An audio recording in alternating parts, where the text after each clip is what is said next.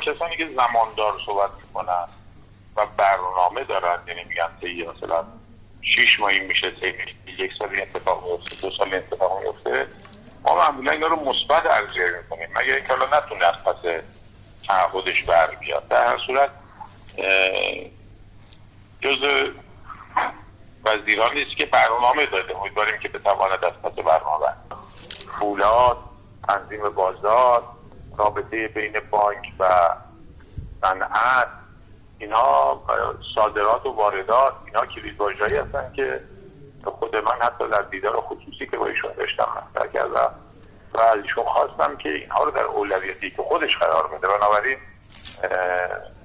تو دستور کار هست. ایشون باید در باب تنظیم بازار به نظر من مهمترین کار ایشون تنظیم بازار و تولید. تنظیم بازار وقتی که میگیم یعنی باید تولید در کشور رونق داشته باشه.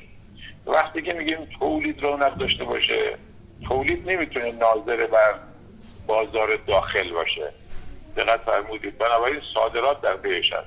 اینا زنجیره ای به هم وصلن وقتی که یک سوالی در حوزه اقتصاد مطرح میشه مخصوصا در تنظیم بازار یک مجموعی از حالت در بر می‌گیره تا تنظیم بازار صورت می‌گیره. بنابراین مهمترین چالش ایشون رونق تولید هست واردات و صادرات هست مسائل بانکی و بیمه هست بیمه کارگران هست.